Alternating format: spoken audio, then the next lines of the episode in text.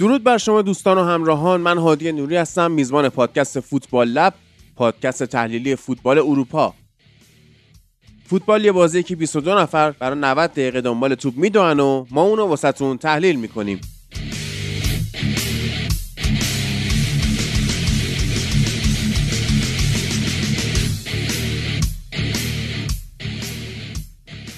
رسیدیم به یه قسمت ویژه و جذاب که می‌خوام با بنیامین این قسمت رو شروع کنم. بنیامین محمدزاده عزیز که درست بگم دیگه فامیل تاره. محمدزاده ای آره درست. درود بر تو. آره درست. آره. رفیق عزیزمون که حالا سالهای گذشته در خدمتش بودیم. هرچند خیلی مختصر و کم به حال کم سعادتی از ما بوده. بنیامین دیگه الان مربی شدی یا نه بنیامین؟ نه واقعیتش خیلی وقت الان از که بالای یه سالی که مربیگری نمی‌کنم. اومدم بیرون و دیگه منم درگیر شدم و دیگه نشد که دوتا رو همزمان ادامه بدم. مجبور شدم به خاطر یه سری دلایل شخصی کلا اونو فعلا بذارم کنار. کار کردم توی فوتبال یه مدت ولی مربیگری نه. ببین داستان می‌دونی چیه؟ سخت و تلخ اینجاست که ماها یه موقعی مجبور شیم مثلا تو حوزه فوتبال کار نکنیم. این واقعا. تلخیشه. آره. می‌فهمم. خب، دقیقا آه. یعنی خب. خیلی سخت بود اول برام که بذارم کنار. ولی دیگه فعلا فعلا همینه که هست. بالاخره آره. شرایط سخت شد. هنوز توی همون سالت لیکی؟ هنوز توی سالت لیکم. ام، اینجا هم یه تیم داره به نام رال سالت لیک. بله. حالا بیشتر دورش می‌تونیم اشاره بکنیم. خبر خاصی نیست. قرار بود مسی بیاد اینجا اگه میبردن نیمه نهایی ولی باختن هفته پیش آها. توی جام حذفیشون. هیچی دیگه مسی هم نمیاد و خبری نیست و خبر آره اتفاقا بحث همین مسی بود که باعث شد ما این قسمت رو داشته باشیم. به حال مسی یکی از مهمترین بازیکنهای تاریخ فوتباله که پاشو گذاشته توی لیگ آمریکا. به بهونه رفتن لیونل مسی به آمریکا که حالا چند هفته هم ازش گذشته و همه بازی هم یا گل می‌زنه یا پاس گل میده. این بازی آخر هم فکر می‌کنم دو تا پاس گل داد. ولی گل نزد. آره. گفتیم که یه یه قسمت هم برد آره. آره. یه قسمت ویژه ما داشته باشیم در مورد این لیگ MLS یا میجر لیگ ساکر که اصلا باید MSL می‌شد. باید می‌شد میجر ساکر لیگ من نمی‌دونم این حالا چجوری بوده نحوه عبارت سازیشون درسته؟ بعد MSL می‌شد.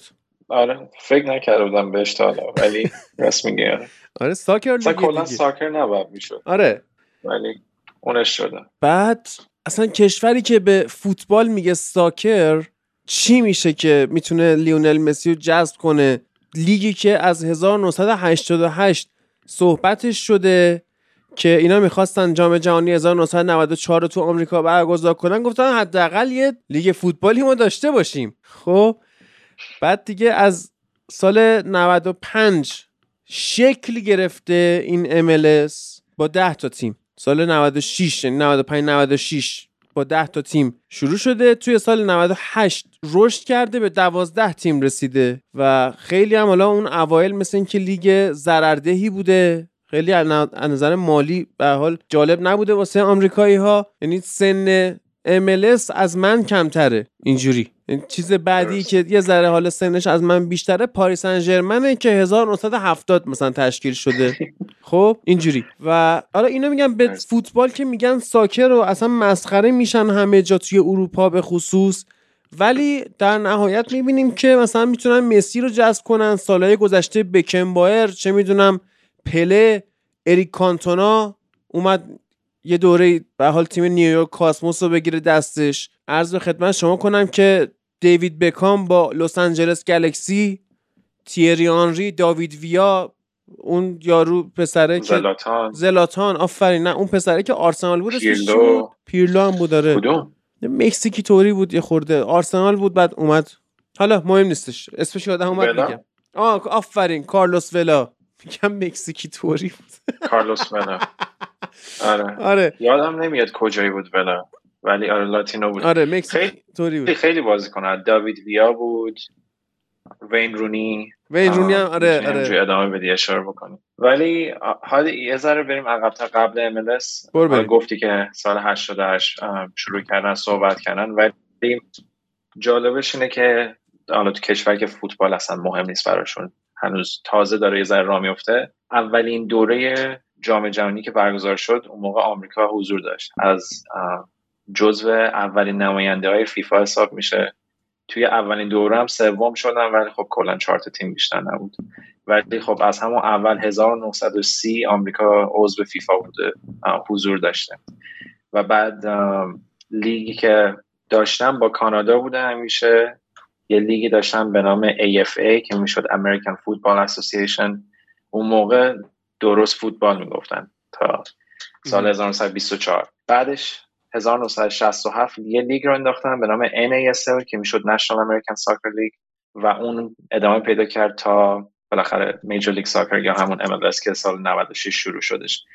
و توی همون همونجوری که گفتی نیویورک کوسموس اون موقع پله رو آورده بود و اون موقع هم بالاخره یه توجهی بودش که به وجود اومد توی آمریکا. ولی MLS زمانی را افتاد که وقتی که آمریکا می‌خواست میزبان جام جهانی 94 باشه فیفا گفتش که باید یه لیگ درستابی را بندازیم و دو سال بعدش این لیگ شروع شد اولین بازی رو انجام دادن. ده تا باشگاه داشتن که اول شروع شدش توی این لیگ و خود فدراسیون کمک کرد ده تا باشگاه رو از نو به وجود آوردن. یعنی سرمایه گذار خاصی قبلش وجود نداشت. خودشون ده تا تیم درست کردن ده تا شهر مختلف شروع کردن به بازی. و یه سری قانونه خیلی خیلی مسخره داشتن. اون اول که تاسیس شده بود. مثلا وقتی بازی مساوی می‌شد توی لیگ موقع پنالتی نمی‌زدن. اول که مساوی نداشتن چون توی آمریکا اصلا تو ورزشاشون اگه دقت بکنی زیاد مساوی دوست ندارن. توی بسکتبال مساوی وجود نداره میره اوورتایم توی فوتبال آمریکایی توی هاکی بیس اصلا اوورتایم یعنی مساوی ندارن. کلا دوستان یکی برنده بهش تموم بده. بر همین سر فوتبالم یه قانونی وجود آوردن حالت تک به تک. از فاصله 25 یارد حالا 25 متری حدودی بازیکن مهاجم توپ و داشت و فیلم رو بزنید ببینید. تک به تک داشتن با دروازه‌بان اگه گل می‌شد. اون وقت فکر کنم هر تیم 5 تا می‌زدن مثل پنالتی و ما اونجوری برنده رو مشخص می‌کردن. یا یه قانون دیگه که داشتن اینه که زمانو از 90 به یک میبردن به صفر میبردن. به جایی که مثل یعنی ورزش های عادی که ما میریم از یک تا 45 استراحت و بعد 45 تا 90 بره. چون اگه توی ورزش های دیگه هم دقت کنید آمریکا معمولا زمان رو پایین می‌برن که سعی کنن اونجوری هیجان بیشتر باشه آره شمارش معکوسه. آره. یه ذره اینا خیلی عجیب بود ولی بعدش آفرین. شمارش معکوس میگم بهش. که سعی کنن کسایی که بالاخره علاقه ندارن به فوتبال و یعنی آمریکایی رو بیشتر جذب کنن که بیان و دنبال بکنن و یه خود هیجان رو براشون بیشتر بکنن. و اصلا همیشه صحبت درباره MLS هستش که یعنی تصمیمش رو نمی‌تونه بگیره بین اینکه یه ورزش آمریکایی باشه یا بیاد شبیه اون فوتبالی که ما توی اروپا یا تو بالاخره ایران و اینا ما می‌شناسیم شکل بگیره اون ساختار داشته باشه و بعدش اومدن قانون گل طلایی گذاشتن به جای اون تک به تک ها. و سال 2003 فکر کن 96 تا 2003 هفت سال بعد هفت سال تصمیم گرفتن که نه بعد 90 دقیقه بیایم بازی رو تمام کنیم مساوی داشته باشیم. و بعد هفت سال تازه امروز مساوی داشت توی امتیازاتش رو اون قانون عوض کردن. و دو تا تیم اضافه کردن توی سال 98 یکیشون Miami Fusion و یکیشون Chicago Fire و دو تا تیم هم مجبور شدن که کنار برن و ورشکست شدن به خاطر مشکلات مالی که داشتن. تعداد خیلی کم تماشاچی می اومدن تلویزیون حق تلویزیون حق پخش خیلی براشون بالا نبود و بیشتر توی زمین های تیم های فوتبال آمریکایی بازی می‌کردن با اون خطای روی زمین و کلا شکل متفاوت زمین. و بر همین زیاد اصلا شرایطش خوب نبود. ولی بعد از اون خیلی اتفاقای خوب پیش اومد خیلی پیشرفتای مختلفی داشتن علاوه تلویزیون علاوه استادیوم علاوه اومدن بازیکنهای بزرگ که در صحبت کردیم و کلا بعد سال 99 به بعد که اون commissioner شون یا رئیس فدراسیون در و عوض کردن زیر نظر دون گاربر کل لیگ عوض شد. یه شخصی بود که اصلا background ش فوتبال نیست. یعنی هیچ اطلاعاتی شاید قبلش نداشته و از لحاظ خیلی business ی به MLS نگاه کردش. و کلا اتفاقاتی که توی تاریخ MLS الان حالا بیشتر صحبت کنیم می‌بینی بیشتر حالت یه استارتاپ و یه business تا اینکه یه لیگ فوتبال باشه که ما بیشتر جای دیگه دربارش صحبت می‌کنیم. یه حالت یه business شخصی در نظر بگی که یه نفر شروع می‌کنه و سعی کنه اونو ادامه بده پیشرفت بکنن اولین کاری که گاربر کرد اومد توی کولومبوس توی اوهایو سال 99 یعنی دقیقا همون سالی که عضو فدراسیون شد استادیوم شخصی تاسیس کرد و بعد از اون شروع کردن برای تیمای مختلف استادیوم زدن و به این نتیجه رسیدن که تیما نمی‌تونن شخصی واسه خودشون marketing کنن تبلیغات راه بندازن. برای همین یه گروهی به وجود آوردن به نام Soccer United Marketing که همه تیم با هم دیگه خودشون تبلیغ کردن مثلا بکن چون توی ایران همه تیما با هم دیگه یه پروژه را بندازن یه تبلیغ را بندازن یه اسپانسر داشته باشن. یه همچین حالتی بود که انجام دادن و بعد از اون یه موفقیت که داشتن این بود که سال 2002 واسه جام جهانی بعد از اون تونستن حق پخش رو بفروشن به خود فیفا که به وجود آورده بودن. و فیفا هم توی پروژه مختلفش اون رو نمایش بده نشون راه دیگه ای که MLS درآمدزایی تونست بکنه و خیلی پیشرفت کنه اضافه کردن تیما بود. و همیشه دوست داشتن خب از 12 تا تیم بیشتر برن و اون دو تا تیمی که دست دادن هر دوتاش هم فکر می‌کنم توی فلوریدا یا همون میامی بود ولی مطمئن نیستم. یکیش میامی فیوژن بود اون یکیش هم فکر می‌کنم توی فلوریدا بود. سعی می‌کردن که تیمای بیشتری رو اضافه بکنن و حق اضافه کردن تیم رو میفروختن به سرمایه گذاری مختلف. و بین سال 2001 و 2005 یه تیم شیواس که الان وجود نداره اون تیم اضافه شد تیم رال سادله که دورش صحبت کردیم و من بخشی ازش بودم برای مدتی. اونا سال 2005 اضافه شدن و هر تیمی که اضافه می‌شد سرمایه گذارش حق بودن توی لیگ رو خریداری می‌کرد. و این یکی از تفاوت های بزرگ MLS با لیگ های دیگه است که تو حق بودن توی لیگ و مادام عمر داری و این تیم تو هیچ وقت به لیگ سقوط نداره سقوط نخواهد کرد. آره. اینو فروختن دقیقا. و این یه مشکله که الان بخوان اگه حتی بیان عوضش بکنن سرمایه دارا یا مثلا مالک های تیم می‌تونن اعتراض کنن و اجازه این کار رو ندن. بین سال فیلم کم 2001 تا 2018 کلا تیم‌ها تعدادشون رسید به 23 تا و هر کدومشون شروع کردن تبلیغات خودشون رو اضافه کنن استادیوم خودشون داشته باشن. و این باعث شد که هر تیم جداگونه بیاد بلیت بفروشه جداگونه بیاد لباسشون رو داشته باشه تبلیغشون رو بکنه. هر کدومشون توی یه شبکه مختلف سعی کنن بازیشون رو پخش بکنن و این باعث شد که به خود کفایی برسن یه جورایی درآمد خودشون رو داشته باشن که خیلی کمک کرد به پیشرفت MLS یه نکته خیلی جالبی بهش اشاره بکنم توی MLS این که خود لیگ تصمیمات مختلف رو درباره همه تیما می‌گیره. و اینجوری نیستش که هر تیمی بیاد برای خودش یه برد یا یه گروه یعنی ساختار اداری داشته باشه که بیاد انجام بده. یعنی لیگ صاحب همه تیما بود. حالا تو می‌تونی به عنوان سرمایه گذار وارد بشی ولی در از تمام تیما زیر نظر اون لیگ خواهم بود. یعنی اگه یه روز MLS وجود نداشته باشه اون اون تیما بخشی از MLS هستن. که اگه بخوان به جای دیگه ای برم به اون راحتی نیست. مثلا اگه سوپر لیگ راه میافتاد تو اروپا رئال مادرید می‌تونست شخصا تصمیم بگیره بره سوپر لیگ یا نه. ولی اینجا تیمای MLS مال MLS هستن. یعنی صاحب اصلی MLS هستش همیشه. و حتی تا سال فکر می‌کنم 2002 یا 2003 کلا دو نفر یعنی دو, دو تا سرمایه گذار بزرگ نه تا تیم داشتن. و بعد سعی کردن بیان اینا رو تقسیم بکنن و بفروشن و سرمایه گذارهای بیشتر بیارن و اینا رو پخش بکنن. ولی خیلی خیلی گروه کمی اون اول صاحب همه تیما بودن. الان در حال حاضر MLS 29 تا تیم داره. توی دو تا کنفرانس غرب و شرق بازی می‌کنن که بهش بیشتر حالا اشاره می‌کنیم. و وقتی درباره MLS حرف می‌زنیم درباره آمریکا بیشتر صحبت می‌کنیم ولی کانادا هم سه تا تیم توی MLS داره. یه تیم توی ونکوور یه توی مونترال یه توی تورنتو. آره دیگه مثل انگلیس خودمون دیگه مثلا سوانسی هم بکنن تا سال دیگه. یه تیم 29 آره. که سن لوئیس بود امسال. سوانسی هم مال ولز توی پریمیر لیگ هم ولی میاد بازی می‌کنه. تو دسته های پایینتر انگلستانه. آفرین. دقیقا. و اینجا هم بهش میگن لیگ North America آمریکای شمالی که دو تا کشور هستش. البته سه تا کشور مکزیک هم جزء آمریکای شمالی حساب میشه ولی کلا تو مثلا ام بی ای هم نگاه بکنیم تورنتو تیم داره. تورنتو رپترز جزو تیمایی آره، که هستش. همیشه کانادا و آمریکا معمولا لیگاشون با همه.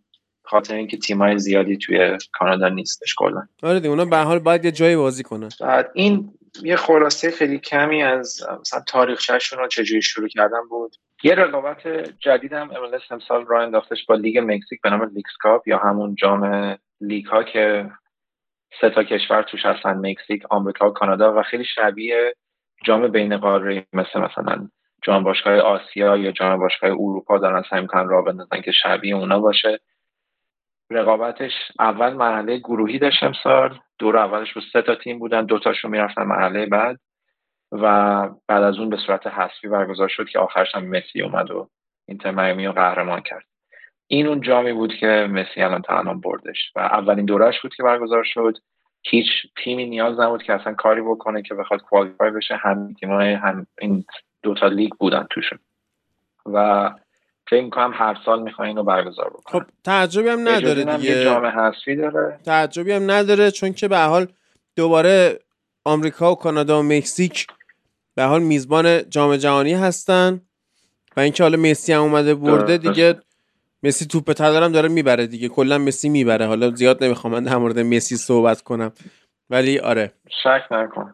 نمیشه. الان خیلی سخته در مسی حرف نزد. چون کلا تمام توجه یعنی همین بهونه ای که ما داریم این حرف هم یعنی صحبت هم امروز داریم به خاطر همون اومدن مسیه. ولی خیلی همه چی عوض کرده توی یک دو ماه پیش. توجهی که توی اخبار می‌بینی بلیت قیمت بلیتی که الان می‌بینی همه چی کلا تغییر کرده. و واقعا تیم رو عوض کرده. یعنی میامی هنوزم خب تر جدوله توی عمل صحبت اینکه کلا 4 5 هفته بیشتر نمونده.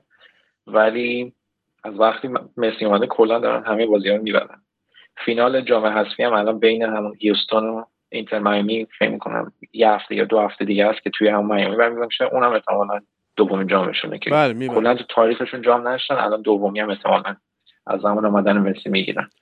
آره حالا جدا از مسی من یه سری بازیکن دیگه هم دیدم که اومدن توی MLS کرویف اومده گرد مولر اومده اوزبیو پرتغالی اومده بابی مور اومده جورجی بست خودمون اومده. اینا اومدن به حال یه سری به لیگ آمریکا زدن. این پسره بود کوچولو ایتالیایی تو یوونتوس هم بودش. اینم چند سال پیش اومد دیگه. بهش می‌گفتن مورچه اتمی. من اسمش یادم رفته. منم یادم. کاکای بازیکن دیگه بود. همین الان بوسکتس و آلبا هم کم بازی آره دیگه. یعنی اونا هم پیش حساب نمی‌کنه خاطر اینکه همزمان اومدن ولی هیگواین یکی دیگه بود که تو همین میامی تا سال پیش بازی می‌کرد. خیلی خیلی بودن که اومدن و در فرمت لیگ هم یه خورده به نظر باید صحبت بکنیم چون فرق می‌کنه با همه لیگ دیگه. توی برنامه ریزی یا کلا گروه بندی لیگ ها به تورنمنتی که تو با همه تیم یه بار بازی بکنی میگن robin یه اصطلاح توی ریاضی ازش استفاده می‌کنن. و اگه دو بار بازی بکنی بهش میگن double round robin یعنی دوبل کردنش که هر تیمی یه بار تو خونه یه بار خارج از خونه بازی می‌کنه توی لیگ ایران لیگ اروپا معمولا همشون این سیستم رو دارن. ولی لیگ آمریکا کلا فرمتش فرق می‌کنه. و این فرمتی که MLS داره همه ورزش های آمریکا همین فرمت رو دنبال می‌کنن که تو توش دو تا کنفرانس داری کنفرانس هم کنفرانس یه مدت کوتاهی هم یه کنفرانس سوم هم داشت MLS سری بعد یه سال حذفش کردم به عنوان کنفرانس مرکزی. و دلیل این چند تا دلیل داره. یکیش اینه که مسافتی که تیم‌ها باید طی بکنن و کمتر بکنن که هر تیمی نباید همش جابجا جا بشه برای بازی خارج از خونه و این اونور بره و سعی بکنن که اونو کاهش بدن. و تو با همه تیمایی که توی لیگ هستن بازی نمی‌کنی. مثلا منی که الان توی یوتا هستم تیم Real Salt Lake چون توی کنفرانس غربه و میامی توی کنفرانس شرقه چهار سال یه بار یک بار با هم بازی می‌کنن. مگه اینکه توی حالا مرحله پلی آف به هم بخورن توی فینال به هم بخورن. ولی کلا 15 تا تیم توی کنفرانس شرق 14 تا توی غرب و اینا با تیمایی توی کنفرانس خودشون بازی می‌کنن و با بعضی تیمای کنفرانس دیگه بازی می‌کنن که هر سال تغییر می‌کنه. کلا 34 تا بازی انجام میده هر تیم. 17 تا خونه 17 تا خارج از خونه و بعد از اون 8 تا تیم برتر هر کنفرانس یه تورنمنت حذفی با هم بازی می‌کنن به نام پلی آف. که به صورت تک بازی الان برگزار میشه و قبلا چندین بازی هم انجام می‌دادن مثلا سه تا بازی می‌کنن هر کی دو بار می‌برد. حریفا می‌رفت مرحله بعدی. ولی الان هر کنفرانس هشتاشون بازی می‌کنن و قهرمان کنفرانس شرق و غرب میرن به فینال که اون میشه فینال MLS یعنی در اصل اون پلی آف یا اون جام حذفی مانند آخر سریه که مهمه. تو اگه لیگ و تیم اول بشه اصلا کسی اهمیت نمیده یه جام خیلی مسخره میدن و اصلا کسی هم یادش نمیمونه. و کل سال تو داری سعی می‌کنی بین هشت تیم برتر کنفرانس باشی و هرچی بالاتر باشی میزبانی رقابت پلی آف دست تو خواهد و اولویت میزبانی با تو خواهد بودش این ساختاریه که الان MLS داره ولی خب دارن سعی می‌کنن هی دائما عوض بکنن تیما رو تغییر بدن و این ساختاری که دو سال پیش فعلا داشتن که به صورت حذفی برگزار بکنن. و لیگی که ادامه پیدا می‌کنه لیگی که برگزار میشه از ماه March تا اکتبر برگزار میشه و بعدش پلی آف رو دارن تا کریسمس. و تا بعد ژانویه. مارچ میشه فروردین اکتبر میشه ماه دیگه الان نمی‌دونم چه ماهی هستش فکر کنم آبان یا مثلا اوایل آبان فکر کنم میشه. و یه مشکلی که به وجود میاره این تاریخ اینه که با تمام لیگای دیگه توی دنیا فرق می‌کنه که از معمولا میان از این زمان شروع می‌کنن و میرن تا می از آگست می انجام میدن مثلا لیگ اروپا. و توی تاریخ های فیفا دی معمولا بازیکن های MLS نمی‌تونن حضور داشته باشن چون بازی دارن. و یا بعضیاشون میرن واسه بازی های ملی و نمی‌تونن توی MLS بازی می‌کنن. و این یکی از مشکلاتی که دائما دربارشون MLS داره سعی می‌کنه راه حل پیدا بکنه و فعلا هیچ تاریخی رو تغییر نداده. دلیلش هم که این کارو می‌کنن اینه که فصلای فوتبال آمریکایی یا NBA تاریخ های دیگه برگزار میشه و اینا دارن سعی می‌کنن اون وقفه رو با MLS پوشش بدن که وقتی ورزش های دیگه نیستش مردم بیشتر جذب بشن و بیان فوتبال نگاه بکنن. درست. یه سری تغییرات رو حالی دورش حرف زدیم ولی یه سری تغییرات دیگه بین یعنی تفاوت های بین MLS و لیگ های دیگر رو می‌خواستم بهش اشاره بکنم که می‌تونیم دورش رو صحبت کنیم و نظر تو هم بدونم. من میگم تفاوت رو تو من بگو به نظرت خوبه یا بده؟ مثلا همین فیفا دی و تقویم که عوض می‌کنه. فهم می‌کنی تو اگه جاش بودی چیکار که اگه جای کامیشنر ام بودی به خاطر جذب تماشا چی عوض می‌کردی یا آخه ببین الان شاید ضرورتی نداره چون بازیکنایی که توی MLS اون مطرح ها دارن بازی می‌کنن به جز بازیکنهای تیم ملی خود آمریکا شاید یا مثلا مکزیک و حالا یه سری کشورهای دیگه تو کشور کمتر مهم می‌دونی؟ اینا اونقدر بازیکنهای مطرحشون توی MLS نیستن و شاید خیلیشون به تیمای ملیشون هم دعوت نشن. حالا یه علت این که به تیم ملی دعوت نمیشن یه علتش می‌تونه این باشه که اصلا دارن تو MLS بازی می‌کنن. یعنی شما وقتی اونجا بازی می‌کنی انگار که خودتو بردی توی بخش خارج از دید رفتی جای دیگه. الان مثلا بازیکنایی که توی لیگ عربستان هم بازی می‌کنن دقیقا خودشون رو می‌برن توی اون بخش دیگه. منتها یه ذره حالا شاید پول بیشتری هزینه شده توی عربستان مطرحترن شاید کماکان فعلا به تیم ملیشون دعوت بشن. خب ولی ببین در نهایت آمریکا اگر می‌خواد به فوتبال روز دنیا نزدیک بشه موظف تقویمش رو با تقویم اروپا هماهنگ کنه دیگه. چاره ای نداره. درسته.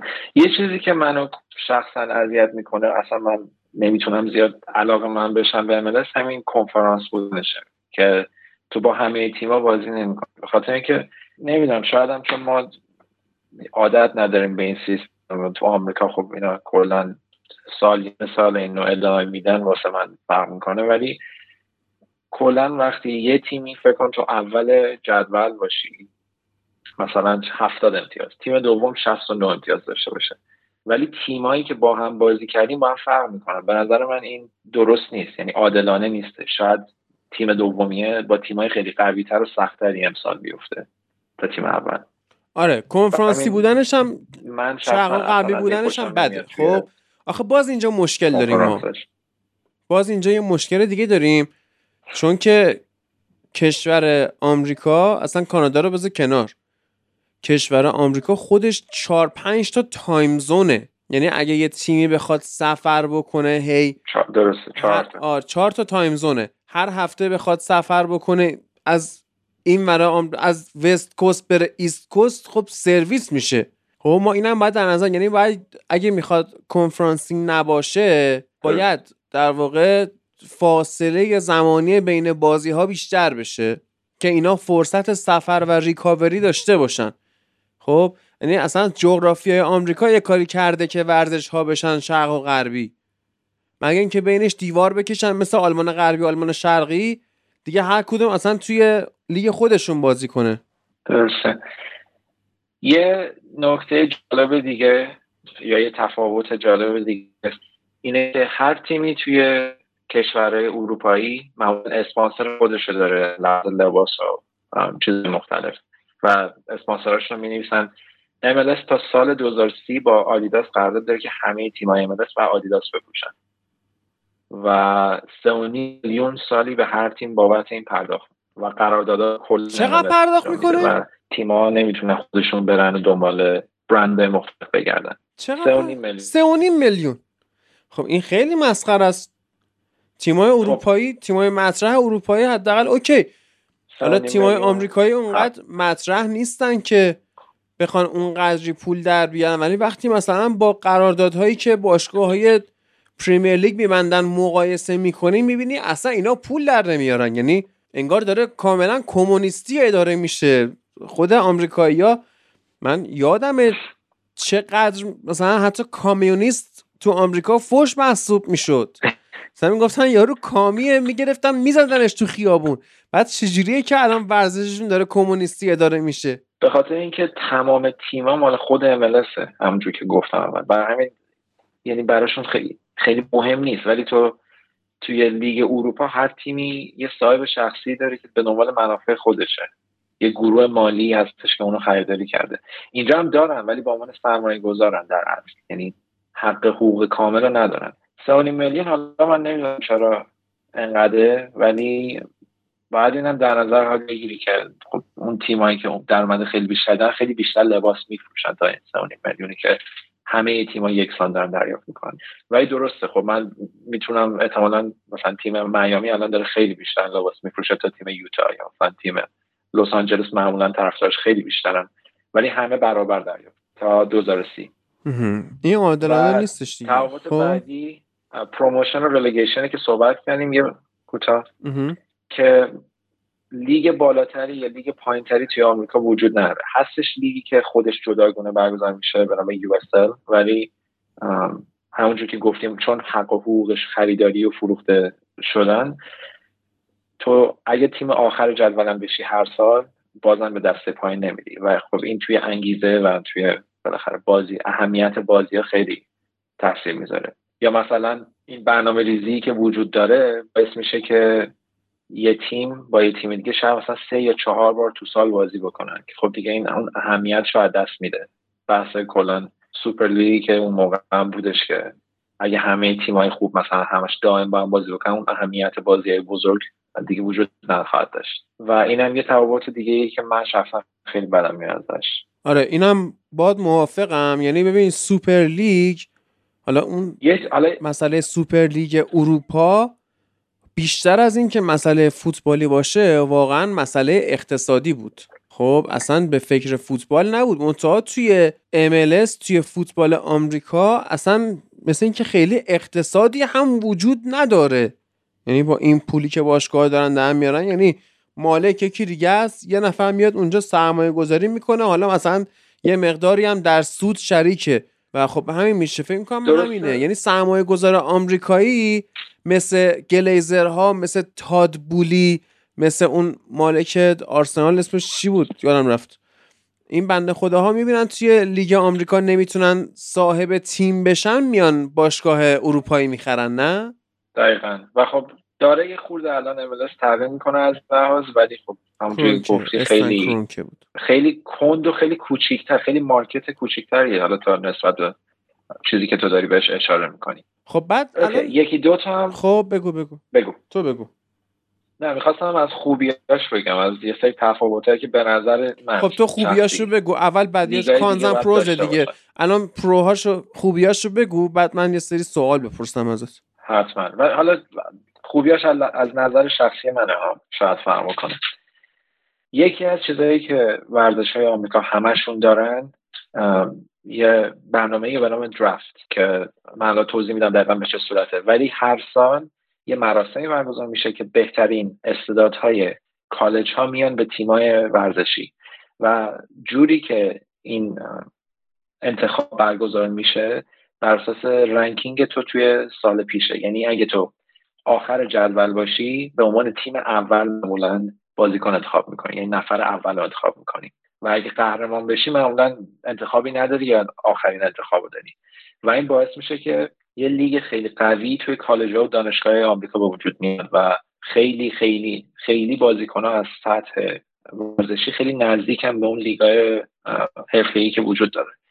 توی NBA اینو میشه خیلی واضح نگاه کرد که تو میای یه بازیکنی از کالج یا از تیمای دیگه درافت می‌کنی میاری و از همون سال اول شاید طرف خیلی عالی تو همون هم سطح بازیکنهای حرفه‌ای بتونه بازی بکنه. و این سیستمی که آمریکا توش خیلی قوی و ام هم اینو داره. نه به اندازه ای که بالاخره توی بسکتبال یا توی فوتبال آمریکایی می‌تونیم ببینیم ولی این سیستمی که آمریکا داره و باعث میشه که تیما بتونن یه شانس رو داشته باشن که بازیکنهای خوب و اول از همه جذب بکنن و سال بعد دوباره بتونن یه رقابتی به وجود بیارن. و کلا سیستمایی که وجود داره یکیش مثل این draft یا مثلا شرایط دیگه که به تیمای آخر داده میشه باعث میشه که رقابت توی MLS خیلی نزدیکتر بشه و تو لیگیو نداری که مثلا پی اس جی هر سال قهرمان میشه. یا مثلا بایرن مونیخ و دورتموند و مثلا لورکوزن یا مثلا سه یا چهار تا تیم همیشه بیان و قوی باشن. و هر سال شاید یه تیم تو چهار پنج سال توی اوج باشه و بعد از اون نتایج خوب نگیره دوباره بره تو اون بهش میگن یعنی پروسه ریبیلد که دوباره بتونه بازیکن جذب کنه دوباره خود تغییرات بده و دوباره بیاد خودش به سطح بالا برسونه که واسه قهرمان شدن تلاش خب بنیامین این تغییر می‌کنه. در آینده نزدیک تغییر می‌کنه. تو کجا؟ تو آمریکا. آره آره آره آره. چرا آها.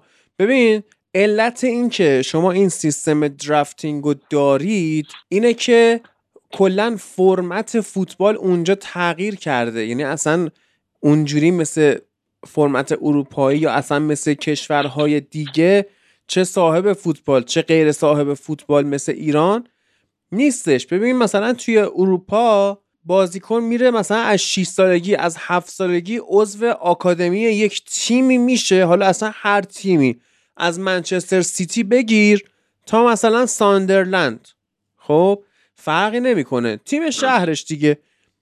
میره اونجا تو آکادمی بله. مشغول به یعنی مام باباش ثبت می‌کنن تو آکادمی فوتبال. اون در کنارش میره حالا مثل چه می‌دونم یکی مثل مارکوس رشفورد ادامه تحصیل میده یا مثلا ادامه تحصیل نمیده. اون دیگه دست خودشه. وقتی وارد دنیای حرفه‌ای فوتبال میشه مثلا داره مارکوس رشفورد الان داره هفته 375 هزار پوند دستمزد می‌گیره. خب یعنی دستمزد رشفورد به تنهایی از حق اسپانسرینگ آدیداس چون ده تا باشگاه املس بیشتره. خب؟ درست. شما ولی سیستم کالجی رو دارید. اصلا توی اروپا سیستم کالج وجود نداره. ببین یه صحبتی من می‌کردم قبلا با امیر محمد. در مورد المپیک همون سر ماجراهای المپیک توکیو که آمریکا چرا مثلا تو ورزش های دیگه انقدر پیشرفت کرد؟ مثلا چین نیروی انسانی خیلی زیاد داره با یک میلیارد جمعیت بالاخره از تو اینا استراد توی هر ورزش شما بگی در میاد. خب آمریکا اومد چیکار کرد؟ اومد به صورت هدفمند توی کالج هاش روی یه سری ورزش ها سرمایه گذاری کرد.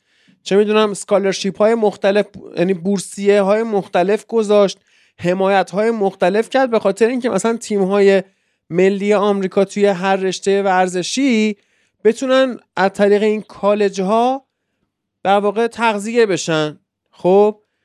و حالا شما از شیرجه و شنا و غیره بگیر تا همین بسکتبالش و والیبالش و فوتبالش. حالا الان که یه مقدار بولد شده و غیره.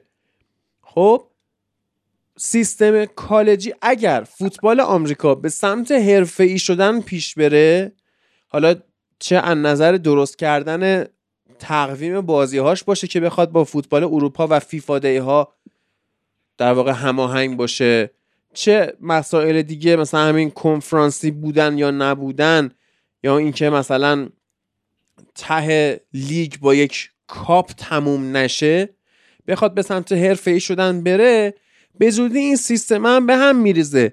چون دیگه اون آدمی که می‌خواد فوتبال بازی کنه مستقیم فرزن به خاطر مسی میره تو آکادمی اینتر میامی.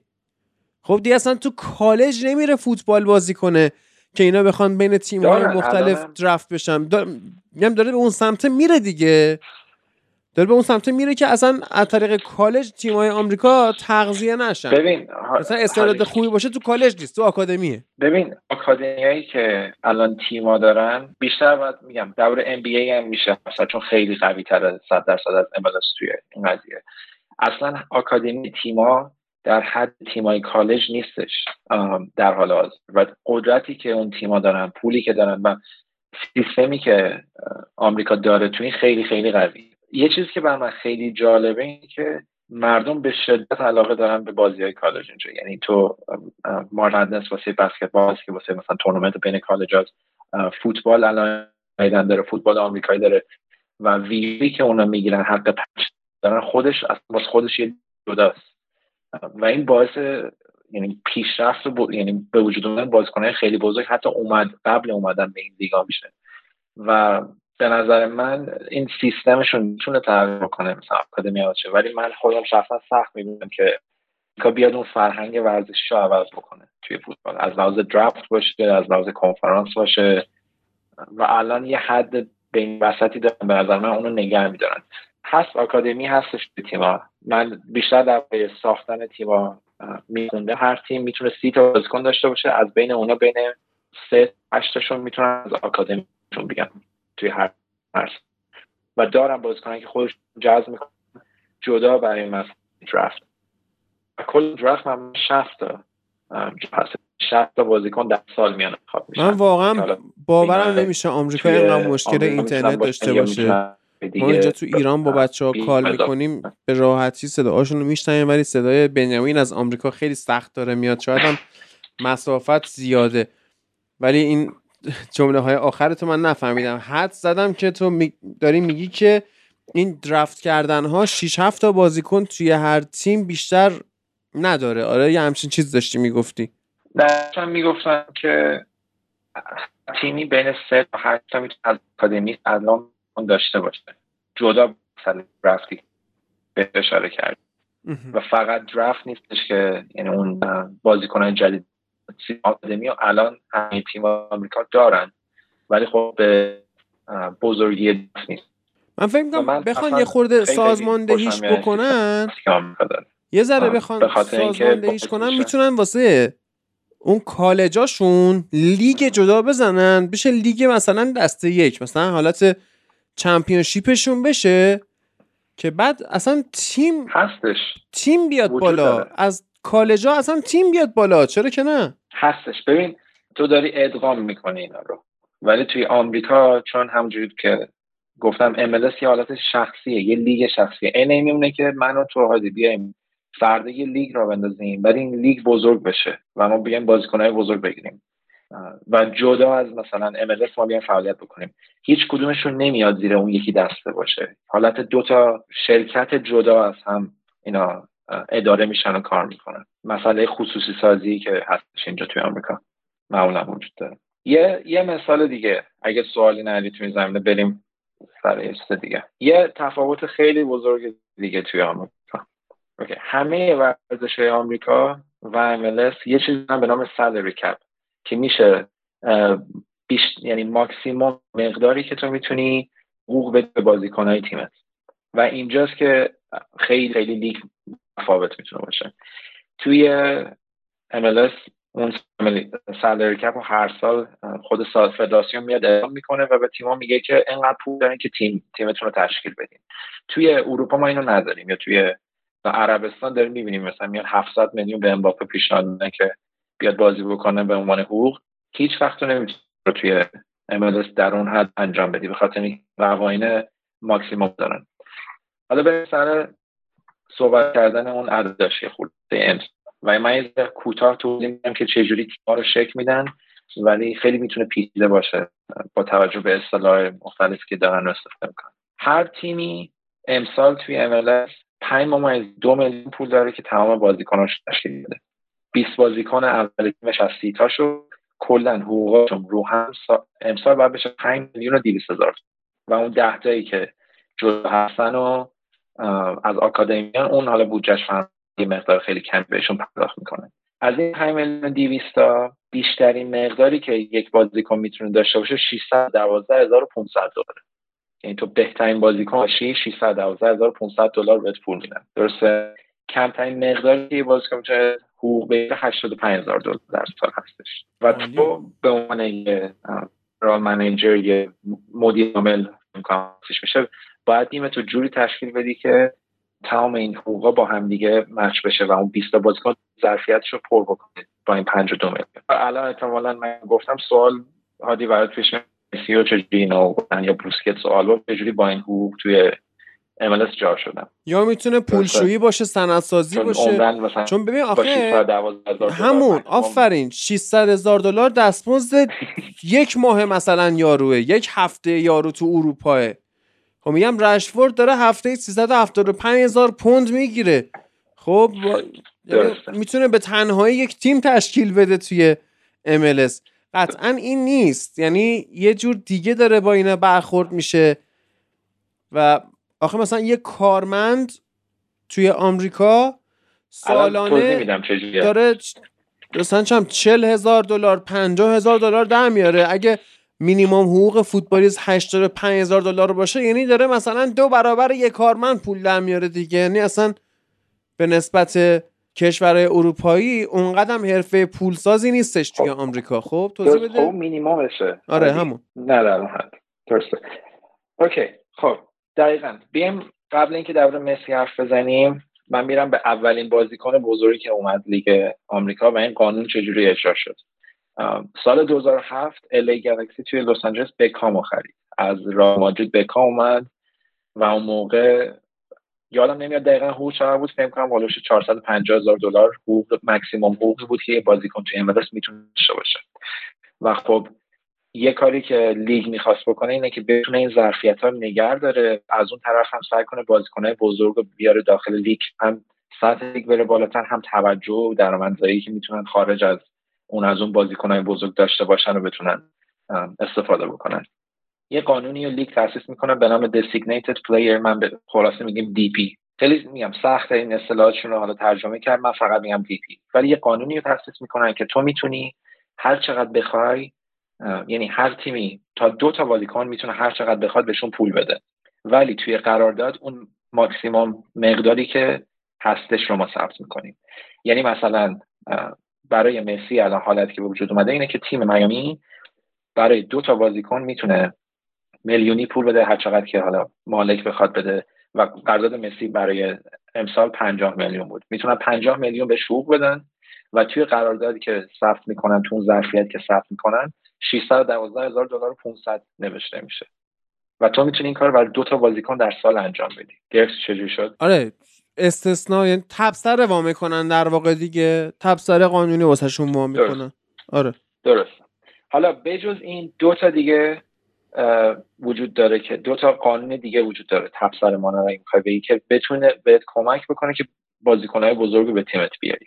یکیش میشه General Allocation Money که حالا بهش میگن گم. خلاصه یکیش میشه Targeted Allocation Money بهش میگن تم. من اینا رو کوتاه توضیح میدم ولی ساعت ها میشه دربارهشون حرف زد چون خیلی پیچیدن توی MLS و چه جوری که ازشون استفاده میشن. اول مقدارشون رو میگم واسه یه گم یک و نه میلیون واسه تم دو ممیز هفت میلیون برای امساله که می‌تونه هر تیم دریافت بکنه از لیگ و مستقیما از MLS دریافت می‌کنه. یعنی اول سال بهت واریز می‌کنن.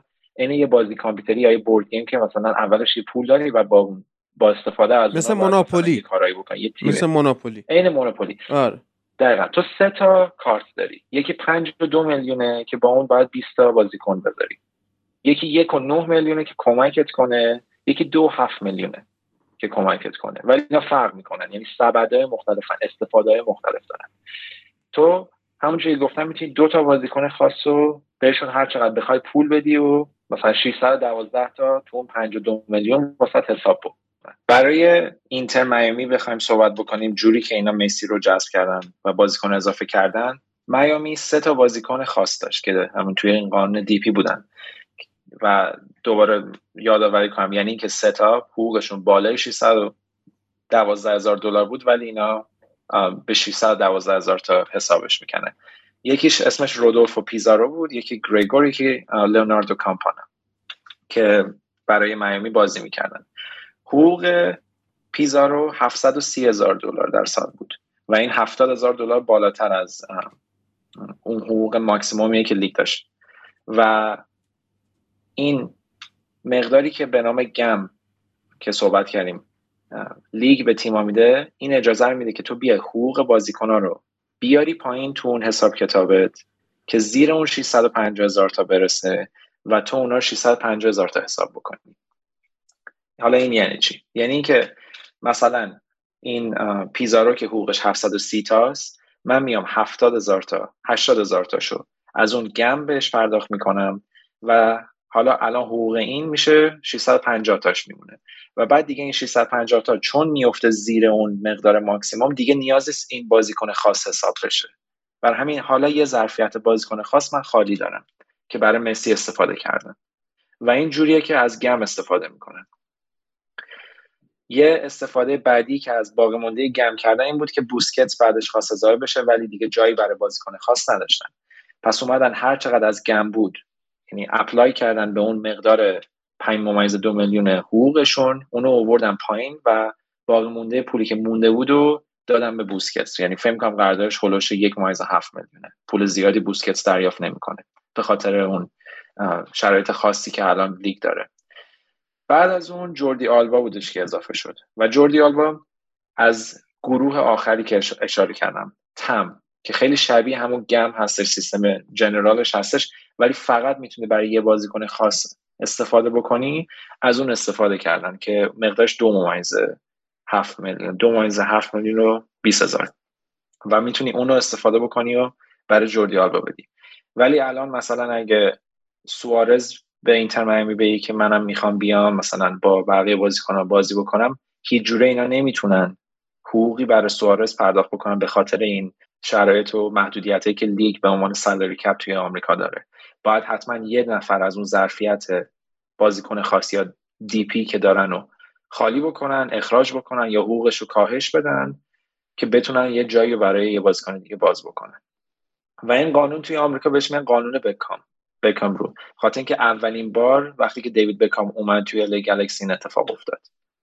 و لیگ سعی می‌کنه با استفاده از اینا کمک بکنه که بازیکنهای بزرگ بیان آمریکا و توجه بیشتری رو مثلا لیگ جذب بکنه. بر همین کاری که مثلا الان ما داریم تو عربستان می‌بینیم به هیچ وجه توی MLS نمی‌تونه به اون راحتی انجام بشه. سوالی چیزی داری حالی تو این می‌دونم خیلی پیچیده است نمی‌دونم درست آره یه ذره نه تو درست توضیح دادی. من گرفتم ولی تا درست حسابی لمسش نکنم نمیفهم چون اصلا یکی از سوالایی که من ازت داشتم دقیقا همین بود که نحوه مدیریت تیم توی آمریکا چجوریه؟ خب الان مثلا ما توی اروپا واقعا داریم از مدیر آمریکایی مینالیم. یعنی هر تیمی که مالک آمریکایی داره شاکیه ازش و نمی‌دونه بیس این مشکل چیه؟ ببین حالا مالک آمریکایی خوب هم داریم. مثلا لیورپول واقعا مالک آمریکاییشون گروه سرمایه گذاری FSG به نفع این تیم کار کرد. ولی مثلا من یونایتد مالکش به نفعش کار نکرد.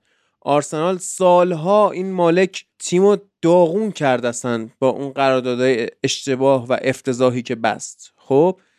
اینا سوال میشه که خب مثلا مالک آمریکایی توی اون کشور مبدع خودش چه تجربه هایی داشته؟ من می‌تونم خیلی مثلا در حد تجربه خودم توضیح بدم توی این.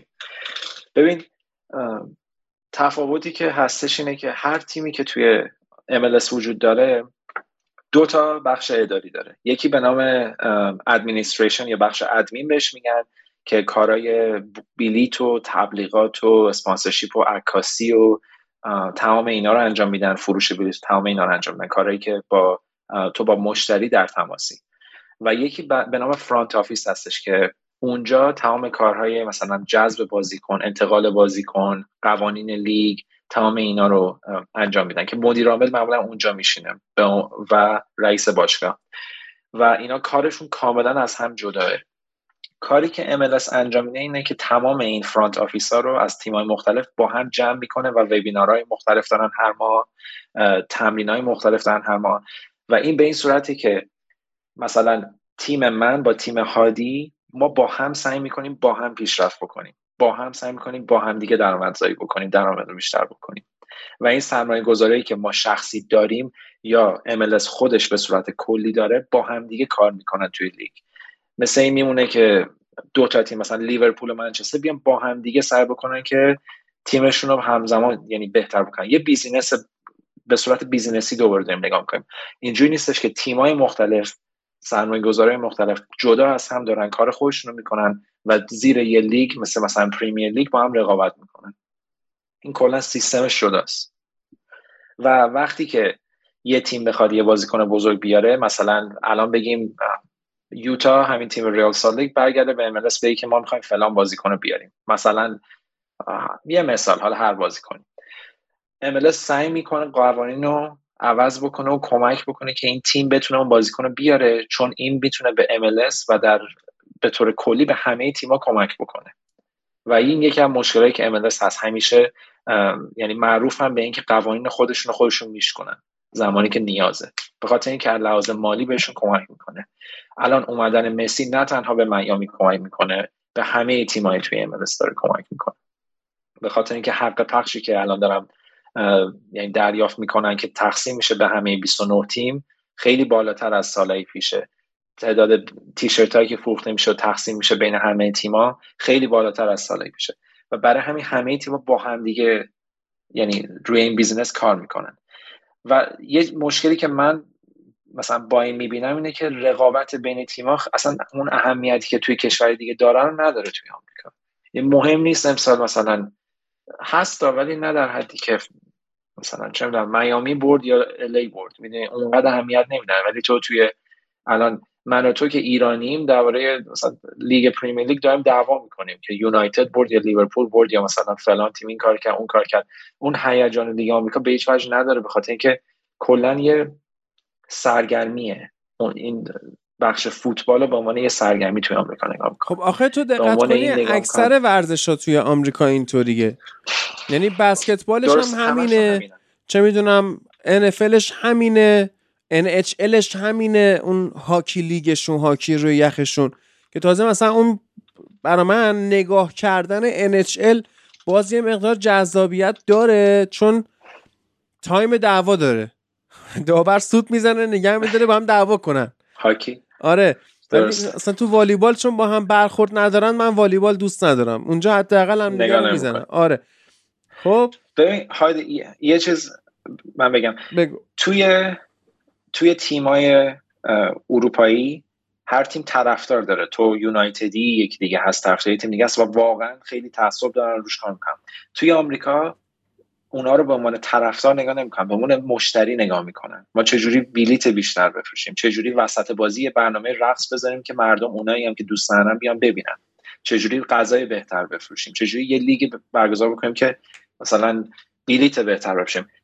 به عنوان فن یا طرفدار به اونا نگاه نمی‌کنن کشتی دیگه؟ یعنی دقت کنی بهش کشتی کجه؟ کشکج هم یه نوع مثل, مثل سیرک میمونه یه نوع نمایشه اونم آره. دقیقا همین جوری خب اداره ما بچه بودیم به خب خاطر اون ذات ایرانی بودنه اون رقابت طلب رقابت طلب بودنه یا چه می‌دونم کل کله و اینا ما اون موقع که بچه بودیم کشتی کج نگاه می‌کنیم مثلا طرفدار فلانی بودیم مسابقه هاش واسه مهم بود. یارو خودش مسابقهش واسش مهم نیست. یعنی اونجایی ما از این رقابت زده شدیم از این صنعت WWE در واقع زده شدیم که دیدیم اون رقابته واسه خوشم با همش دارن فیلم بازی می‌کنن. اصلا ر... چی میگن؟ رقابتی رفاقتیه و MLS هم داره همینجوری رفاقتی. آره. ولی خب بالاخره تو کشکش همه چی تعیین میشه نوشته میشه. ولی خب تو MLS اینا بالاخره حداقل اون فوتبال بازی می‌کنن که یک قهرمان شه. یه رقابتی اون وسط هست. ولی اون اهمیت رو نداره.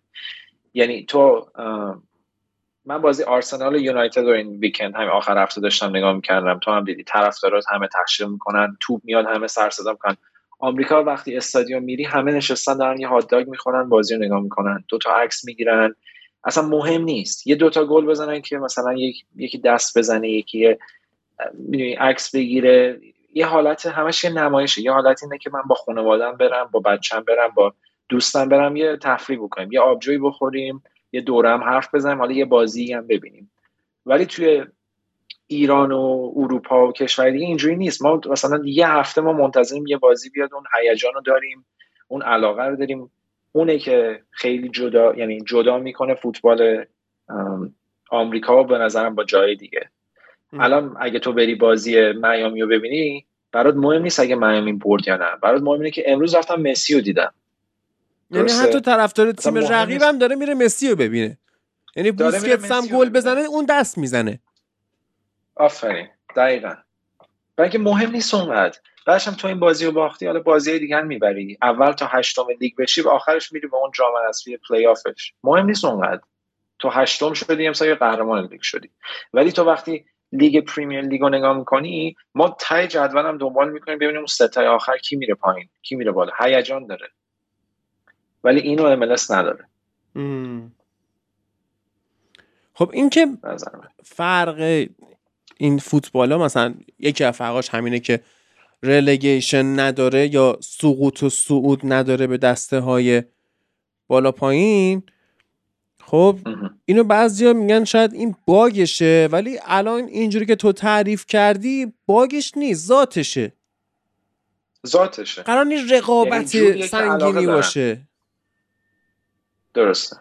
خب همین میشه که یعنی فوتبالیستایی که میان توی MLS بازی می‌کنن اون مطرح هایی که توی اروپا بازی می‌کردن میان اینجا می‌بینن اون رقابت نیست زده میشن برمیگردن. درست ولی یعنی مثلا دیوید بکام خودش رو سرویس می‌کرد. دیوید بکام تمام طول سال فوتبال بازی می‌کرد. یعنی MLS تعطیل می‌شد ول می‌کرد میومد AC میلان یه دورم اینور توی سری آ فوتبال بازی می‌خواست یه رقابتی رو تجربه کنه بنده خدا. اسم بکام یه چیز دیگه من یادآوری بکنم یادم رفت اینو بگم. تو اون قراردادی که بکام پول دادن بخش درآمدش این بود که حق اینو داره یه تیم رو را بندازه و سرمایه گذار اون تیم باشه. یعنی بهش حالت یا مثل بورسمان بهش اون مالکیت اون تیم رو دادن که تو بعدا یه تیم خود بزن مجانی ما می‌کنیم مثلا سهام دار. و اینم اینجوری بود که این تیم اینتر میامی بهش رسید. و این کار رو هم خب MLS خیلی انجام دادن ولی هم همونجور که میگی تو ذاتشه. یعنی و خب خیلی درآمدزاست. یعنی بیشتر دوباره حالت business حالت درآمدشه. به نظر من متاسفانه خیلی تیم‌ها حتی تو اروپا هم تو بعضی جا به این سمت میرن به خاطر درآمدزاییشون. رقابت رو مثلا سعی می‌کنن کمتر بکنن. تو یه مثال رو اگه نگاه بکنی هر تیمی توی آمریکا می‌خوای بردار. هر تیمی. توی هر لیگی بسکتبال فوتبال هاکیش استادیوم شخصیش اسم یه اسپانسر روشه. به خاطر اینکه پول می‌گیرن بابتش. و اینو اروپا خیلی داره سعی می‌کنه اضافه بکنه. Spotify کمپ نو یه مثالش. یا مثلا سالیان سال ما امارات داریم باشگاه اتحاد داریم. مثلا فکر کن الان سانتیاگو برنابو بیاد اون اسمو که بعد یه بازیکن گذاشتن عوض می‌کنن می‌کنن مثلا کوکاکولا به خاطر اینکه سالی 300 میلیون بهشون میدن. و اهمیتی که تیما میدن اون درآمد الان جدیدن. تا اون اهمیت و اعتبار و اون رقابت. آره. تا حدودی.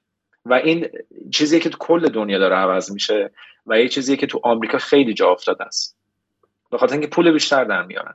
اصلا آمریکا آخرش دوباره سمت پول. آفرین. آمریکا شاید بگیم مثلا اومده جنگ افزار فروخته به کشورهای مختلف اومده مثلا رو تروریسم سرمایه گذاری کرده اومده چه می‌دونم پول چاپ کرده منابع کشورهای مختلف و ازشون خریده با پولی که پشتوانه طلا توی بانک مرکزیش مثلا نداشته اومده رفته طلا خریده. یعنی پول چاپ کرده وارد اقتصاد خودش نکرده اومده رفته مثلا از آفریقای جنوبی الماس گرفته. اون دلار بی پشتوانه رو ریخته تو کشور اونا بدبختشون کرده. بعد خودش اومده به اون صندوق اصلی کشورش مثلا خدمت کرده. خب اما واقعا درآمد اصلی آمریکا تو یعنی از سال 1950 به بعد به نظر من روی تبلیغات بوده. خب انقدر اینا واسهشون اوکیه که اسم استادیومشون به جای اولترافورد مثلا چی باشه؟ پپسی باشه کوکاکولا باشه که اصلا واسهشون مطرح نیستش که وای الان تاریخ تیم ما چی شد فلان چی شد. الان ما اصلا اهمیت نداره. ما مسخره می‌کنیم. مهم نیست. ورزشگاه اتحاد من سیتی رو ما مسخره می‌کنیم میگیم اینا مین رود بودن. حالا درست جاده اصلی خیلی چیز مهمی نیستش. ولی بازم یه اسمی بود. مثلا آرسنال رو یعنی ما میگیم این باشگاه بی هویتن دیگه. یا مثلا Spotify نیوکمپ Spotify یک بخشی از نیوکمپ اومده گرفته. همشو نگرفته مثل امارات و اتحاد. ولی مثلا بود دیگه. ورزشگاه استوک سیتی شد ورزشگاه بت 365 چون پول نداشتن تیمش ورشکسته شد. آفرین. امکس آره. اینا هستش و ما مسخره می‌کنیم ولی واقعا فوتبال اروپا هم به این سمت خواهد رفت. وقتی مثلا چه می‌دونم جنرال موتورز اون سال اومد به من یونایتد گفتش که آقا من سالی 100 میلیون دلار بهت میدم که عکس لوگوی شفرولی بزنی روی پیرنت خب مثلا حالا بله. الان مدیرش آمریکاییه بعدا شاید بشه قطری انقدر به پول لازم به پول نیاز نداشته باشه. ولی تو همین برهه حساس کنونی به جای تیم ویور یا اصلا شما پس کن تیم ویور هم سرجش بمونه. همین پپسی. پپسی بیاد بگه من اسم اولترافورد رو می‌گیرم می‌کنم پپسی سالی 500 میلیون پوند میدم. مگه می‌تونه بگه نه یارو؟ قطعا میگه آره چون الان فوتبال واقعا به سمت اقتصاد رفته تا به سمت ورزش. بله.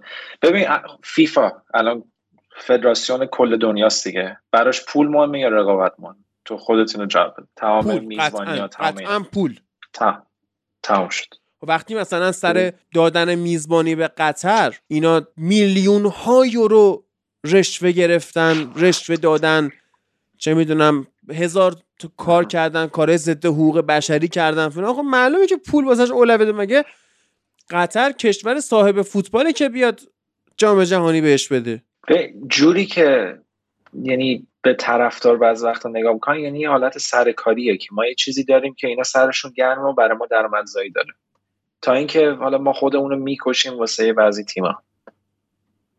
به نظر من. یه مثال دیگه من الان یادم آمد می‌تونم تعریف کنم. سال پیش من وقتی واسه رئال سال کار می‌کردم اونجا این رئیس فدراسیون همین دان گاربر اومد اونجا و ما یه جلسه داشتیم همه یعنی کارکنا رو جمع کردن و یه حالت کنفرانس من یک دو ساعت داشتن. چون که اسم استادیوم داشتن از شرکت ریو تینتو که اسم استادیوم بود عوض کردن به America First Field این که الان عوض شده توی اینجا. و موقع گفتش که این قرارداد سالانه 32 میلیون دلاره و دومین قرارداد بزرگ تاریخ MLS از لحاظ استادیومی. و حتی اون موقع خب بالاخره ما می‌تونستیم سوال بپرسیم ازشون باشون صحبت بکنیم. حرف از جام جهانی خیلی شد که مثلا گفتن بیشتر دوره صحبت می‌کنیم و اینا حرف از مسی شد. همون سال پیش. این قضیه برای شاید 14 ماه پیشه. و اون موقع من یادمه که یعنی یه جوری که حرف زدن این بود که یعنی این بحثش از اون موقع بودش که مسی قرار بیادش مثلا به اینتر میامی و اون موقع به ما توی اون جلسه گفتش که روش داره کار میشه یعنی یه سودیه که همه توی همه تیم‌های MLS منتظر بودن اتفاق بیفته و ازش سود ببرن. و بعد از اون امسال قرارداد بزرگی رو بستن با اپل تیوی که یه سرویس اشتراک مثل مثلا نتفلیکس و یا چه ایران نماوا و اینجور چیزا هستش که دو نیم بیلیون دلار داره پرداخت می‌کنه. توی ده سال آینده به MLS و اون پول تقسیم میشه به همه تیما و اگه دقت کنید دقیقا این قرارداد از زمانی شروع شد که چند ماه بعدش مسی به میامی اضافه شد. یعنی از قبل من اگه بخوایم حس بزنیم صد درصد دخیل بود این حضور مسی و اومدنش رو اضافه کردن اینا. و timing ش با قرارداد اپل خیلی با هم دیگه نزدیک و خیلی مربوطن. و این به نظر من یه مثال دیگه است از اینکه چجوری اینا فقط دارن به چشم business و درآمدزایی نگاه می‌کنن به چشم اون قرارداد نگاه می‌کنن. اگه از خود MLS یعنی همون دان گاربر احتمالا بپرسی یعنی بزرگترین چیزی که واسه MLS اتفاق افتاده تا الان اومدن مسی و بکام نیست. قراردادی که با اپل بستن قراردادی که با فلان اسپانسر بستن. یعنی اون درآمدزاییه که خیلی براشون بزرگ و کمک می‌کنه. و من یه آمار دیگه داشتم نگاه کنم سال 2008 ارزش هر تیم هلوش 37 میلیون دلار بود که سرمایه گذاران می‌تونستن سرمایه گذاری بکنن. 2022 582 میلیون هر تیم ارزشش هستش توی MLS. و پیشرفتش رو می‌تونی خود ببینی چقدر که به وجود اومده. و اگه برگردی به بزرگترین لحظات لیگ بخوای نگاه بکنی همین اومدن بازیکنه و مسی و بکام پیلو هانری و اینا می‌تونی اشاره کنی. اینجوری نیست که بگی فینال فلان یا چه قهرمانی بود یا چه گلی مثلا آگورو زد دقیقه 90 فلان شو قهرمان اصلا چنین چیزی ندارن. این اومدن این حالت شو بودنشه که مردم یادشون میمونه و بهش اشاره می‌کنن. آره دقیقا. خب حالا تو برایند خودت چیه؟ یعنی ببین با همین سیستم سوسیالیستی همین سیستم کمونیستی اصلا ما اسپشو بذاریم. خب اینا اومدن در کنار هم پیشرفت کردن. خب بله، این پیشرفته رو تو چطور می‌بینی؟ یعنی فکر می‌کنی واقعا این شکل پیشرفت آینده ای داره؟ یعنی آیا عادلانه با این تیم ها برخورد میشه؟ مثلا چه می‌دونم؟ اوکی شما میگی اینتر میامی ما می‌دونستیم که اصلا مسی رو قراره بیاره. برنامه ریزیاش انجام شده. خب انجام شده بود از قبل. که حالا بعد اپل هم می‌دونسته که این داره میاد اومده حق پخش خریده. خب ولی آیا این عادلانه است که اینتر میامی الان به اندازه بقیه پول بگیره؟ این این تیم باعث اون پیشرفته شده دیگه.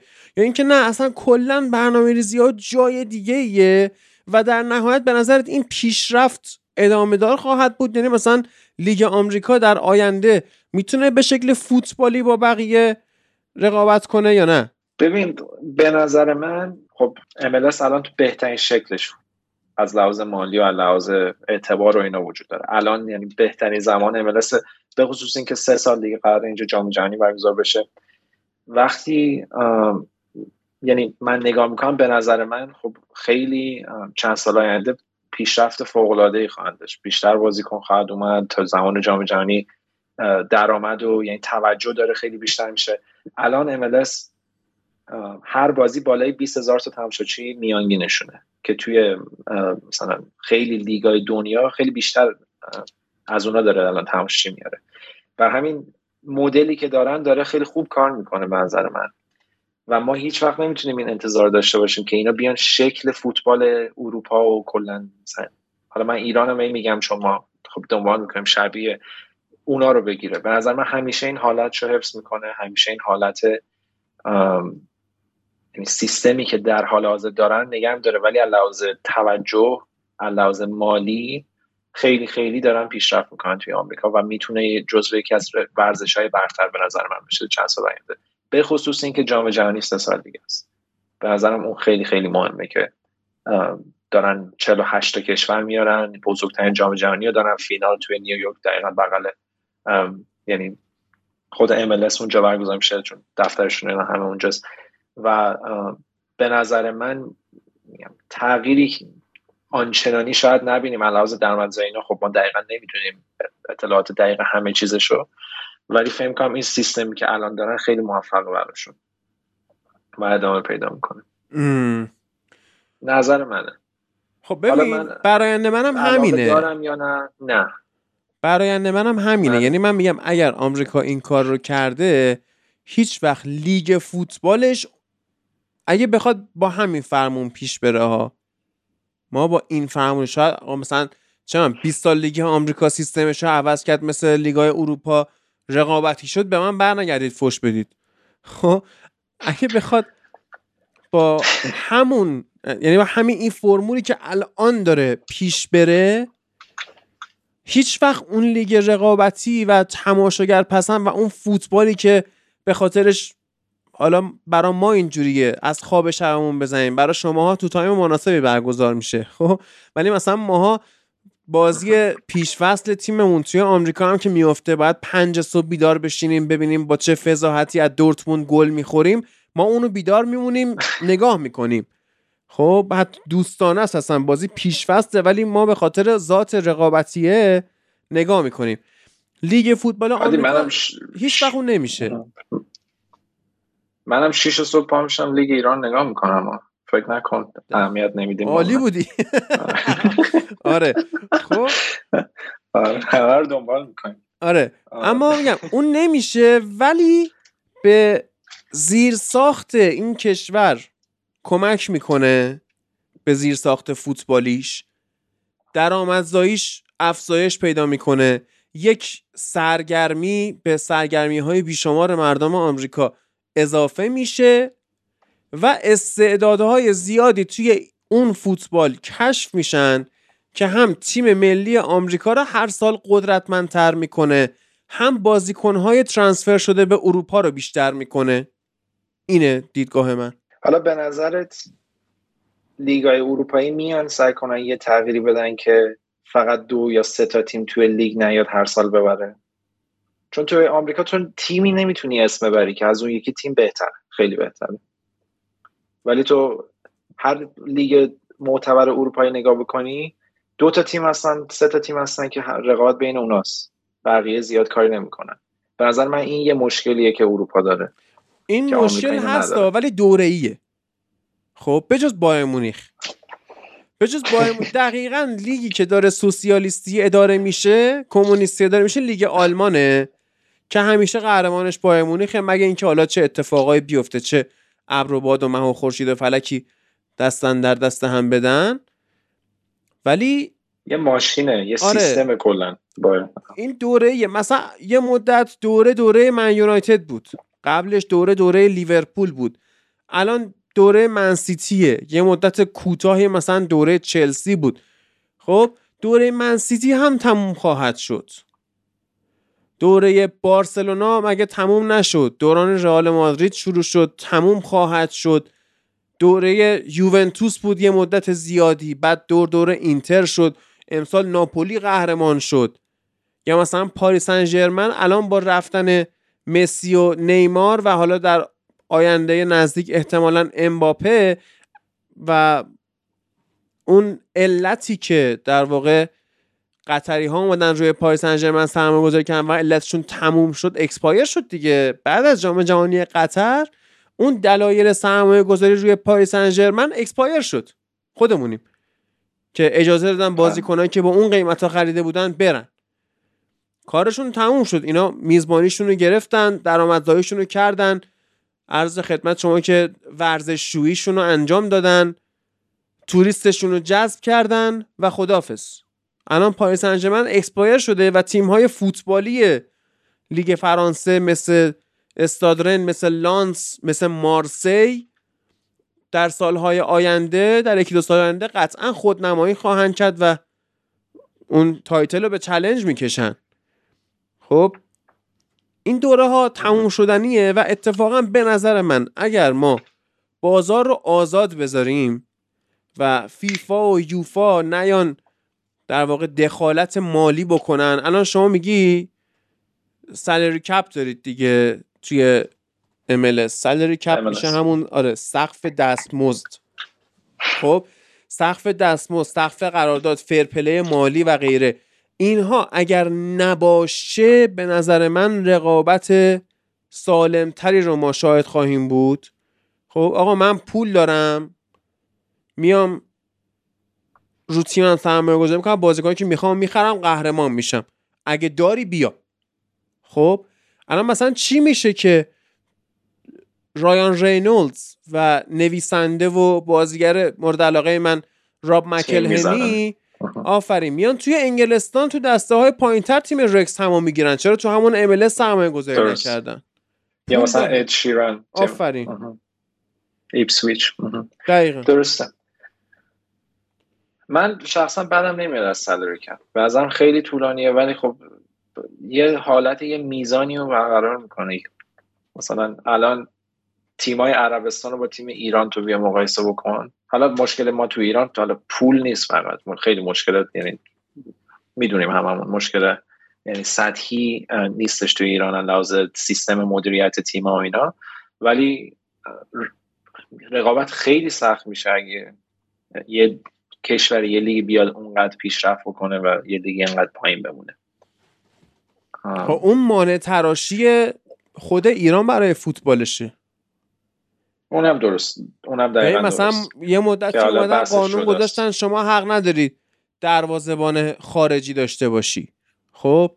الان شما بیا نگاه کن جردن پیکفورد عرض به خدمت شما که این پسر آرسنال آرون رمزدیل با دو سه تا حالا دروازه‌بان نچندان مطرح دیگه. بقیه تیما الان نگاه دروازبان لیورپول و منسیتی برزیلیه. اونانا. همه خارجی آره. اونانا کامرا خب هوگو لوریس چه می‌دونم حالا هر چی. چون الان دروازبان رئال مادرید مگه اسپانیاییه؟ مگه دروازبان بارسا اسپانیایی کاتالانه مگه؟ نه. خب الان اومدن این قانون گذاشتن برای اینکه مثلا دروازه‌بان های ایرانی پیشرفت بیشتری داشته باشن. خب چون به جای اینکه ممنوع کنی یه چیزی رو خب بیا تسهیلات بذار. بیا راه استفاده کردن از دروازه‌بان ایرانی رو مثلا راحت تر کن. بیا بگو آقا اصلا اگه شما دروازه‌بان ایرانی استفاده کنی دروازه‌بان خارجی می‌تونی. مثلا ایسا اندوی که توی زوبا هم بود دروازه‌بان بسیار خوبی بود. خب خیلی واقعا خوب. با اون قانون مثلا همچین دروازه‌بانی نمی‌تونه بیاد دروازه‌بانی بکنه با دستمزد معقول. خب از اون مثلا شما بیا بگو اگه شما دروازه‌بان ایرانی بذاری مثلا چرا فدراسیون یه بخش از پول قراردادشو میده. بیاد سیاست تشویقی بذار عوض سیاست سلبی. ببین چقدر پیشرفت کنه. الان مثلا همین MLS اومده اونم داره کمونیستی داره میشه دیگه. اومده گفته که آقا اگر شما بری بازی کنه مطرح بخری ما وسط تبصره می‌ذاریم دستمزد هرچی خواستی بدی. خب؟ آقا شما بیا این تبصره های تشویقی بذار. ببین اگه فوتبال ایران پیشرفت نکرد. درست. ما که قبل اینکه تمام کنیم. خب؟ دو سه تا من داشتم دوره املس میخوندم. دو سه تا نکته فان دیدم گفتم اونا هم اشاره کنم شاید جالب باشه. MLS هر سال به همه تیما یعنی به 29 تا تیم چهار تا پرواز چارتر میده که بدونن بازی ها رو انجام بدن برگردن. بقیه رو بعد پول پولش رو خود تیما خودشون بدن. و اون چارتایی هم که پرداخت می‌کنه خصوصی هم که کل تیم رو ببرن و بعض بقیه رو وقتی تیما می‌خوان پرداخت کنن معمولا پروازهای یعنی خصوصی ندارن. برای همینه که اگه نگاه کنید اولین بازی که مسی انجام داده بود بازی برگشت با پرواز اکونومی داشتن میومدن کل تیم نشسته بود پشت یه هواپیما مردم همه عکس و فیلم می‌گرفتن. و کلا چهار تا پرواز خصوصی هر تیم بیشتر نداره. سال 99 یه بازیکن بود به نام فرناندو فرناندز. توی یه تیم بازی می‌کرد به نام Rough Riders. و MLS بعضی بازی ها رو صبح, صبح و ظهر انجام می‌دادن و اوایل که شروع شده بود. این صبح بازی می‌کنه بعدش به عنوان قرضی میره به تیم نیویورک مترو. و بعد سه ساعت بعد برای تیم مترو هم بازی می‌کنه. یعنی تو یه روز واسه دو تا باشگاه تو MLS بازی می‌کنه. و اینم آره، اعتبار لیگو می‌تونه بد نشون بده. آره. الان وقتی که تیم قهرمان شرق و غرب کنفرانس شرق غرب میرن فینال که فینال برگزار می‌کنن اون تیمی که توی لیگ بهتر رکورد بهتری داشت میشه میزبان فینال. ولی قبلا قبل سال 2002 سه دو تا تیم هر یعنی حالت مزایده بود. هر کی بیشتر پول می‌داد به MLS می‌شد میزبان واسه اون بازی. و آخریش هم که به نظرم جالب بود اینه که الان که گفتم برای مرحله پلی آف 8 تا تیم برتر هر کنفرانس رو می‌برن. قبلا 6 تا تیم رو میبردن. دو تا تیم آخر هر کنفرانس رو این تاس مینداختن یا حالت انتخابی بود بین تیمایی که موندن و یا حالت لاتاری می‌کنه هر کی اسمش در میومد می‌رفت پلی آف و حتی یه تیم هم اینجوری قهرمان شد. آخرین بار. نه در گفتم شاید جالب باشه. آره. بهش اشاره کرد. آره. خلاصه به حال لیگی که دیوید بکام لیونل مسی کارلوس والدراما تیری آنری رابی کین زلاتان جووینکو. اون کوچولوه جووینکو بود. از یوونتوس اومد. راست میگی آره آره. کلینت دمسی که فولام بازی می‌کرد داوید ویا. آلمیرون حتی که الان نیوکاسل از اون بر اومده. وین رونی چیچاریتو هرناندز کارلوس ولا کاکا. بود. آره شواینشتایگر لمپارد که اومد نیویورک سیتی پیرلو جرارد. خیلی. حتی حتی تیری هانری مربی مونترال بود. الان آره. نمی‌دونم هست یا نه. وین رونی هم الان مربی واشنگتن دی سی تیم دی سی یونایتد. کیلینی دروگبا گرت بیل. لیگی که این بازیکن ها رو میزبانی کرده لیگی نیستش که ما در نظر نگیریم اهمیت بهش ندیم. ولی گفتم با توجه به این برایندی که ما الان گرفتیم در حد یک entertainment باقی خواهد موند و باید به این فکر بشه که چه برایندهایی چه سودهایی واسه فوتبال ملی آمریکا و استعدادهای آمریکا داره. کشوری که بالای 300 میلیون جمعیت داره قطعی توش استعداد فوتبال هست که می‌تونه transfer بشه بیاد تو تیم های مطرح اروپایی بازی بکنه. حالا مثلا زیاد هم دارن آره الان آلفونسو دیویس مگه کانادایی نیست؟ مگه اون استاد همین چرا؟ کلینت دمسی مثلا یا پالیسیچ آفرین پولیسیک. اینا آمریکایی هم خیلی تیموتی. و آره. که حالا اون خیلی حساب نمیشه ولی باشه. بالاخره آره پسر تیم جورج و مطرح بازی می‌کنه. نه اینکه. باباش مال آمریکا نبود آخه. خب. باباش آره خوش بازی کن. باباش مال لایبریا. بازی کنه پی اس جی بود. آره. الان ش... یعنی رئیس جمهور لایبریاست بابا. آره لیبری در حال آره. حاضر. این اینترتینمنت ولی می‌تونن اینا ترانسفر بشن بیان بالا. خب؟ نه می‌خواستم بگم همین لیگ بازم به هازارد پیشنهاد ندادم سال نمی‌دونم چرا هیچکی هازارد رو نگرفت. خارج از بس دلم میسته واسه اون طرف. نه این نه عربستان. آره بنده خدا رفت رویال آنتورپ بلژیک. ولی هنوز تو چمپیونز لیگه.